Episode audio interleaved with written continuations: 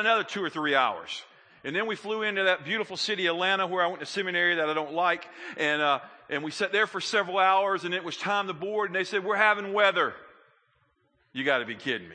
And they said, we're gonna sit and we sat and we sat and they go, we're gonna cancel the flight. And they did. And then we went to rent a car and they wanted like, uh, more than we'd spent for four days in one in Sacramento. I only wanted, you know, like to get home. And they said, well, you know, you, I said, no, they finally put us in a hotel. The next day they said, we can get you out of here at 11 o'clock. It's like we were 140 miles away and we could not get home. And we get over there and we're getting ready to come home and we're like, okay. And, and we were praying the whole time. Come on, God, help us, help us, help us. And, uh, so we get there and what do they say? They go, well, you, you know, uh, you know, we get on the plane that morning. Everything's good. We go in and, uh, yeah, the late, the pilot comes out. That's never good when the pilot comes out of the cockpit. She goes, we got to reset. We got a Microsoft, blah, blah, blah. I said, you need Tim here. I don't know what you're doing. She said, two minutes, we'll be ready to go. All I know is 30 minutes later, they said, we're going to deboard the plane. There's no more jets. Y'all just enjoy your day here in our wonderful city. You can't even make stuff up like this, okay? And we sit and we finally look at the thing we got two and a half hours. We can fly home when they finally got a plane and then turn around and go back and pick our daughter up that's coming in Tuesday night. So we spent the whole day in Atlanta. It's such a wonderful experience. It just gives you character and attitude. Actually, I'm preaching on attitude in a few months. I'm going to see if I get one. And, uh, and we finally, finally, our daughter comes in. We get home 41 hours later. Yeah, you laugh. I could have flown to most countries in the globe. So, anyway, God's good. So, my prayer life has been challenged. Some of you are going, no, it's not like your prayer life's pitiful. Don't pray for me. Well, I hope you will. Anyway, I'm going to share these uh, illustrations with you in a minute. How about that? Let's look at God's Word because we've got a lot to do this morning in a short time. Um, James chapter 5, verse 16, the wonderful words of Scripture. He says, The prayer of a righteous man is powerful and effective. And I have believed that for over three decades that praying believers, praying Christ followers have the power of God in their life and their lives can affect change across the globe, in the heavens, on this earth. And there's a message quote there at the top of your notes. It says, prayer does not simply maintain the Christian life. It is the Christian life, says Hank Hanegraaff. I mean, he's like, look, we sometimes say, hey, prayer is the last resort. And like God's not, the prayer is the first response. Prayer, prayer. I've already had people saying, man, I, I love this four letter word today, pray. And you got to know that I love to talk about prayer because prayer is just my heart. And prayer is the heart of my Father, and, and we'll see some scriptural reasons. But this morning, it, we have to have that ability to persevere, to endure. And sometimes when you want to quit praying, I think that's when you need to pray the most and you need to stay dependent. And there's something about endurance. And I learned a big thing in about 1992 on endurance. It was the Olympics in Barcelona. And there was this athlete, and we're going to look at a short clip. And this clip really talks about a father's love and about enduring and finishing something. Watch with me. At number 28, an Olympic image that if you watched it at the time, Barcelona 1992, will live with you forever. Derek Redmond, the best form he's shown since he broke the British record. Cuban Hernandez has got uh, Redmond to aim at, and so too in lane number three is Steve Lewis. But Redmond's got off very fast indeed, and so too is Ismail of Qatar. Down the back straight, he's the fractional leader. Bada of Nigeria has gone very quickly, and Redmond has broken down. He's on the track, kneeling down, and Derek Redmond, well, his injury problem, the jinx has struck again.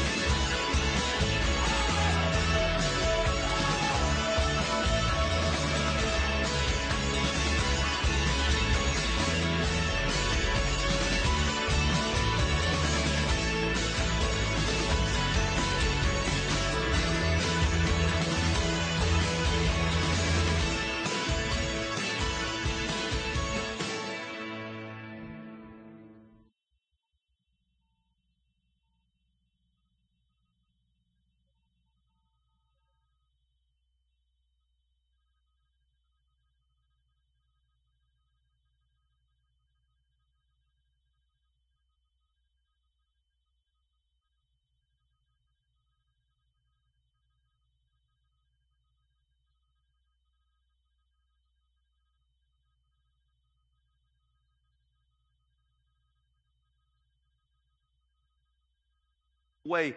I mean, you know, I was thinking about what Romans 3:22 it says. We're made righteous in God's sight when we trust in Jesus Christ to take away our sins. Mark 9, 28 and 29, listen to these scriptures from the gospel. After Jesus had gone indoors, his disciples asked him privately, Why couldn't we drive it out? He's talking about the demons. He replied, This kind can only come out by prayer. There's just certain things that will never happen unless we activate God's resource called prayer to our lives. And when we pray, things happen. How many of you believe that when you pray, things happen? I believe that with all my heart. I mean, if I didn't believe that, I wouldn't have just written this book on prayer. If I wouldn't have done that, I wouldn't have been asking people to join me for the last many years in prayer efforts. I wouldn't write a monthly prayer brochure if I didn't believe prayer works. I believe that prayer gets the attention of the Father and somehow God comes to pass. But when I say the word pray, people get, I don't know what happens. They, they get intimidated. I mean, I'm always inviting people to pray. And let me just say this to you. This is a safe zone. I would never judge you because that's not my job anyway. But I will encourage you. I will teach you what I've learned in my walk with Christ. But I'm saying, church, if our church begin to really believe if we pray, it makes a difference. Our prayer movements would grow in, in number, in intensity, in results, in power, in conversions, in changes. How many believe that today? But what are we going to do, church? We got to pray. You're saying, well, I'm not so spiritual. Oh, that's okay. I like what my friend Becky Tirabassi said about the misconceptions of prayer. These are little bonus points. Write them down. Some people say prayer's boring. Well, they don't know the guy that I know because prayer is not boring. Prayer brings about results. Now, I have been to some boring prayer meetings. I'm not, I'm, I'm not going to disagree with you that.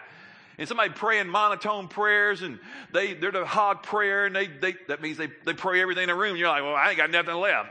Ditto.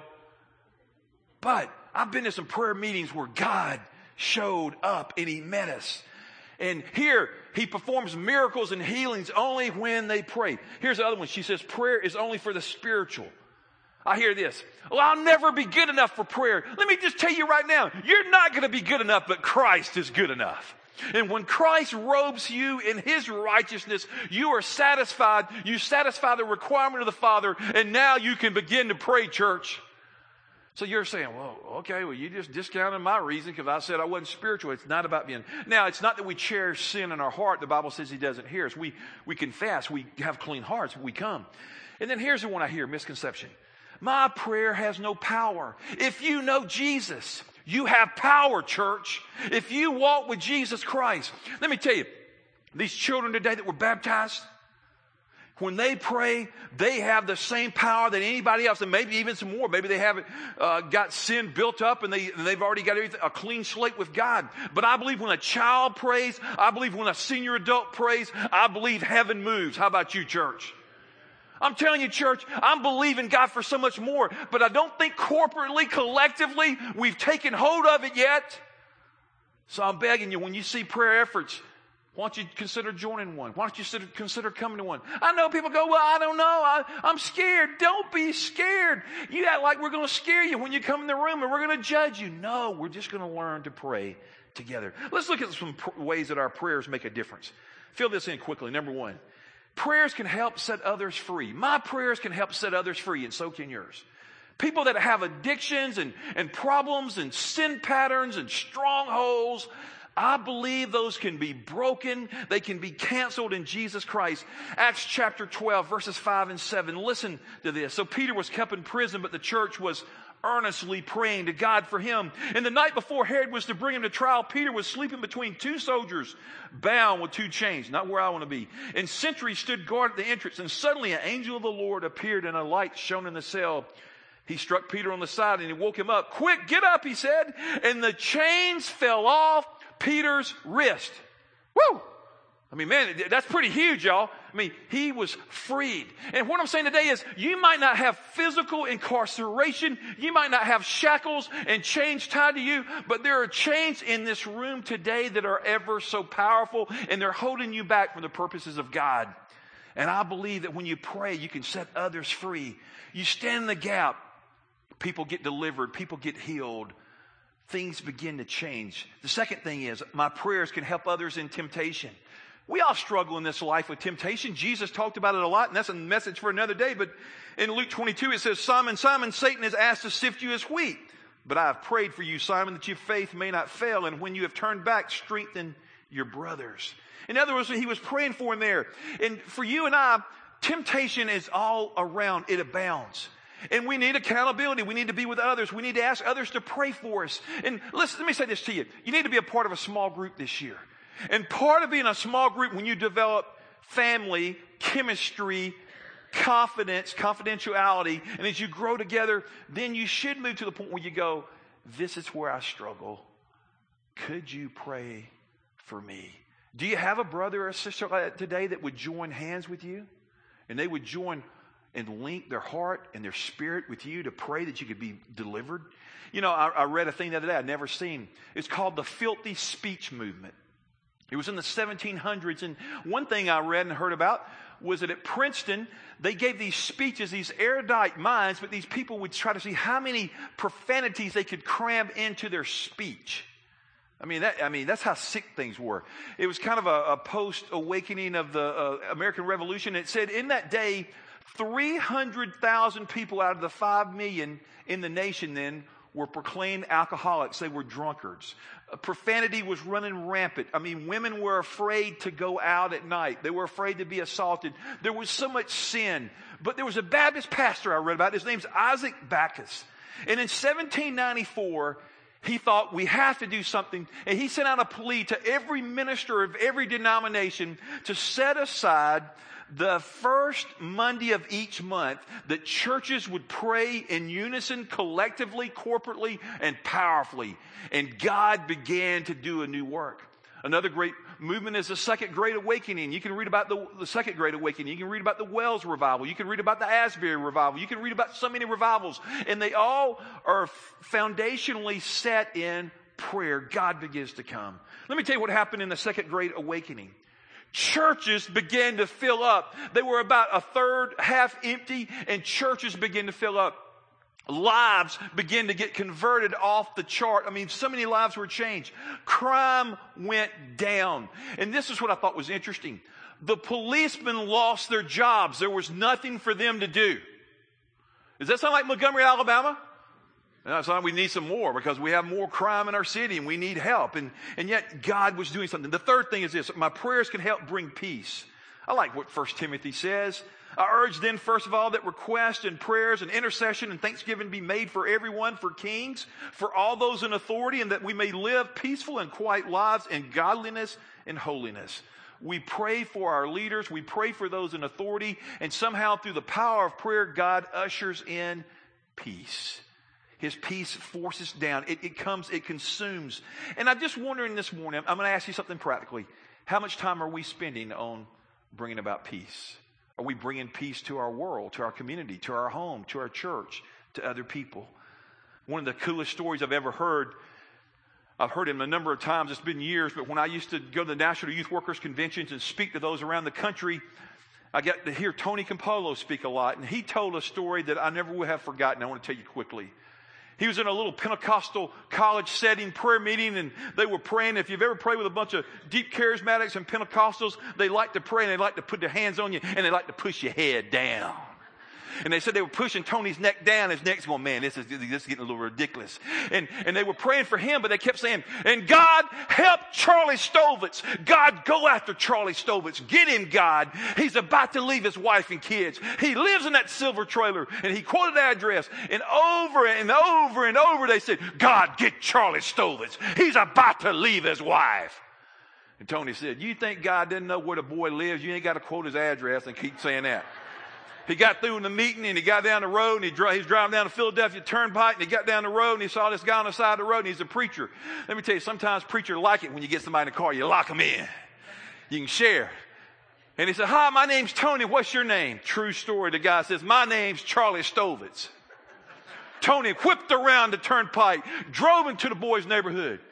And the boy stood glued to the door and looked and said, man. And then they drove right up to a silver trailer and said, how did you know where to come? He said, you've left your wife and kids. Said that boy jumped out of that car ran the house, repented, got on his knees, gave his life to Jesus Christ, him and his wife, and he's a pastor in the South today. True story. You can't even make up stuff that good. That's about as dumb as my flight, 41 hours. But here's the point. When we pray, God moves.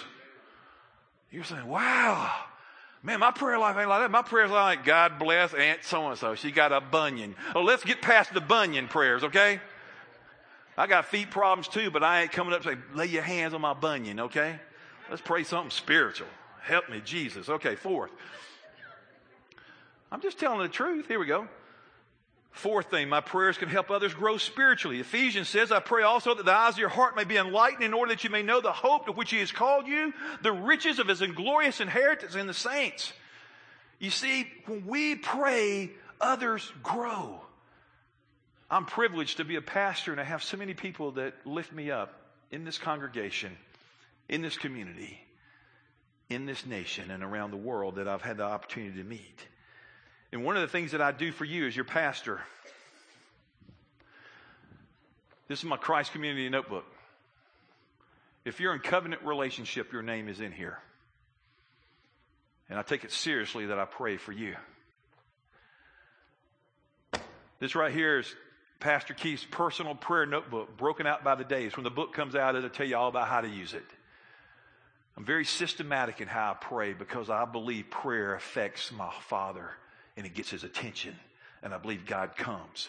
And I just happen to believe that if we get serious about P R A Y, pray, that our church will be transformed and we'll look more like Jesus. How about you, church? See, last weekend, Don and I worshiped with 12,000 people. Well, actually, we didn't work with 12,000. They had five services, two Saturday and three Sunday. And just people after people. The service me and Donna were in, 100 people gave their lives to Jesus Christ. And I long to see us return to the day that people get saved every weekend. How about you, church? It only happens one way. We pray.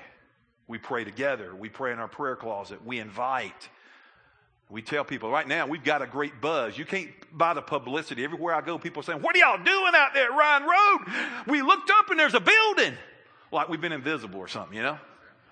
But now people are getting a little more serious, and, and our, our church screams next generation. I can't wait for you to walk through it in three weeks. Please don't get ready to leave early that day. We're going to finish this service and walk next door. It'll be awesome to the glory of God. The Seoul Church, the Seoul Korean Church, the largest church in the world. You thought it was Joel Osteen. No, that's just America. The largest church in the world has 800,000 members. that's a pretty big crowd, isn't it? That's like eight Auburn stadiums. Yeah, it's pretty cool. And somebody asked, How'd you grow it? He said, Be here at 5 o'clock in the morning, I'll show you. They came in and says, We're going to the furnace room. And they went down to the furnace room, and there were eight to 10,000 people on their knees, on their face, praying. In Seoul, Korea, 10,000 people pray every single morning, every single day of the week. God takes a church seriously that prays. I'm praying today the Holy Spirit's going to birth something in this church. Not that your pastor will birth it. I'm going to tell you, I'm going to speak a word of prophecy right now. I need to prophesy this. There's some women in here right now that need to start some prayer movements. We've got some men movements because I lead them. I'm a man. I don't lead women's prayer groups. That's just, I just don't do that. There's some women right here today by the Spirit of God. God's calling you to be an intercessor and to start groups in your homes or something. Would you hear the voice of God? And the church said, Do it, church. Listen to 1 Samuel 12, 23. I gotta give you this passage. It's so good. As for me, far be it from me that I should sin against the Lord by failing to pray for you. 1 Samuel 12, 23. That passage just says, look, if I don't pray, it's a sin. I got to pray. Let me give you the fifth one quickly. My prayers can help others have an impact in ministry. I'm convinced every one of us, volunteer, staff, or whatever, have an impact in ministry when we pray because that harvest is plentiful, but the workers are few. Agreement means there's power.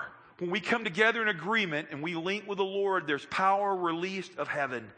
And today, I just think that God wants to do something. I want you to fill in this real quick. Activate your prayer life today. Number one, make a list of those you need to pray for. I've shown you two notebooks here, but whatever yours looks like, maybe it's a little dollar booklet from the Dollar Tree. Matter of fact, the other day I was in California and I rode by a store, and it wasn't a Dollar Tree, it was a dollar twenty-five store and it was closed. I was like, well, I guess it went to a dollar fifty. I don't know. The second thing is make a record as the prayers that are answered. You know, you, then you just see the faithfulness of God and you recall on that. And Colossians just says, devote yourselves to prayer, being watchful and thankful. So this morning, the mystery of prayers here all over us. Prayer is a paradox. It's a balancing, it's a balancing act between depending on the Holy Spirit and it's also the part that we do hard work on our knees. I think E.M. Bounds or some great prayer warrior years ago said the real work is prayer, and I couldn't agree more. It's not to speak, it's not to preach, it's not to teach, it's not to sing, it's not to change diapers, it's not to do this, it's not to do that, it's to pray. So, church today, if we just get serious about prayer, we'll be at a new place as a congregation. P R A Y. We've got a little different invitation that I want to do today. And here's what we're going to do. We're going to do a short body life and then we're going to flow into Holy Communion. So, right now, if they'll bring the lights down just a little bit for me. And I invite people right now to just uh, stand in need of prayer. You've come today because I talked about prayer today, so I would be remiss if we didn't actually pray. And I'm going to tell you, I'm fixing to kind of come over here because I, I, I want to repent. I want to tell you something I've not asked y'all to do. I've asked groups that I pray with, but I've never asked you. So I'm asking y'all to pray for your pastor today. I wrote a book last June, and I've made a deadline within myself to get it published by Thanksgiving. I'm going to ask some people to come and just pray for me in a moment, just that God would give me the finishing touches and give grace. It's a book for devotional and for small groups. But the Holy Spirit told me, He says, You ask for prayer in the morning. So in body life, I'm going to just shut my mouth. I know that seems impossible. And I'm going to ask some people to just come lay hands on me and pray for me to finish this to the glory of God. But I don't want to make it about me. Right now in this room, right now, some of you begin to stand. You came and you need prayer. Come on. You have a prayer need, you need to stand, and people are going to pray for you. So, right now, across the room, stand. Come on, church, over here. Come on. Now, you that are looking, go and begin to move in and put hands on them. Go ahead.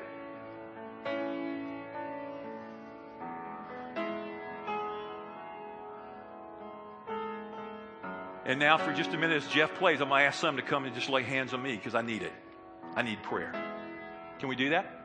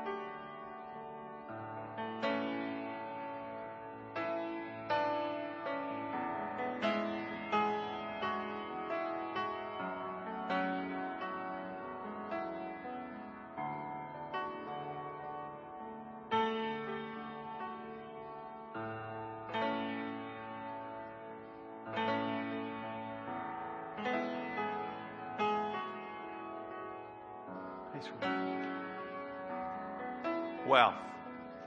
I want to thank you. I, always a little funny. I don't want to make it about me ever. I want to always make it about Jesus and about ministering unto you. But I wanted to be transparent and tell you that I wanted to obey the Holy Spirit. How about you? And uh, so thank you.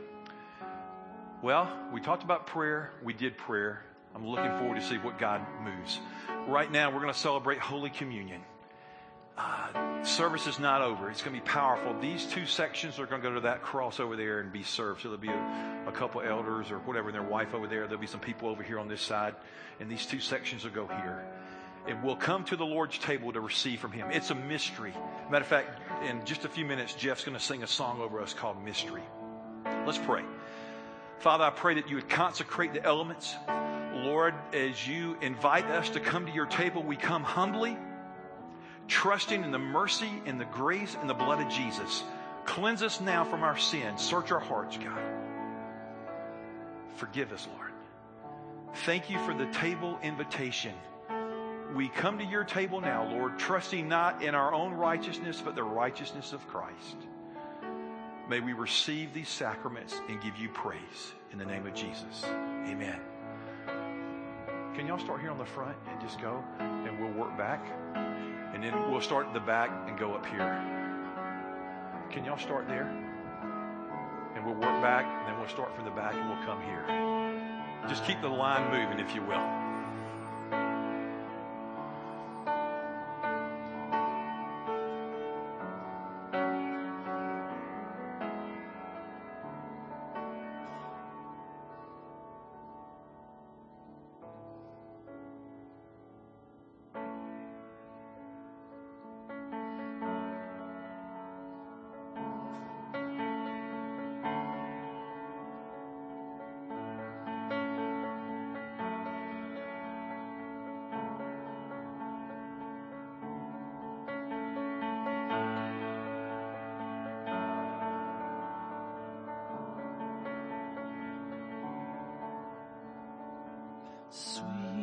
Jesus Christ, my sanity. Sweet Jesus Christ, my clarity. Bread of heaven broken for me. Cup of salvation held up to drink. Jesus, the mystery. Christ has died and Christ is risen. Christ will come again.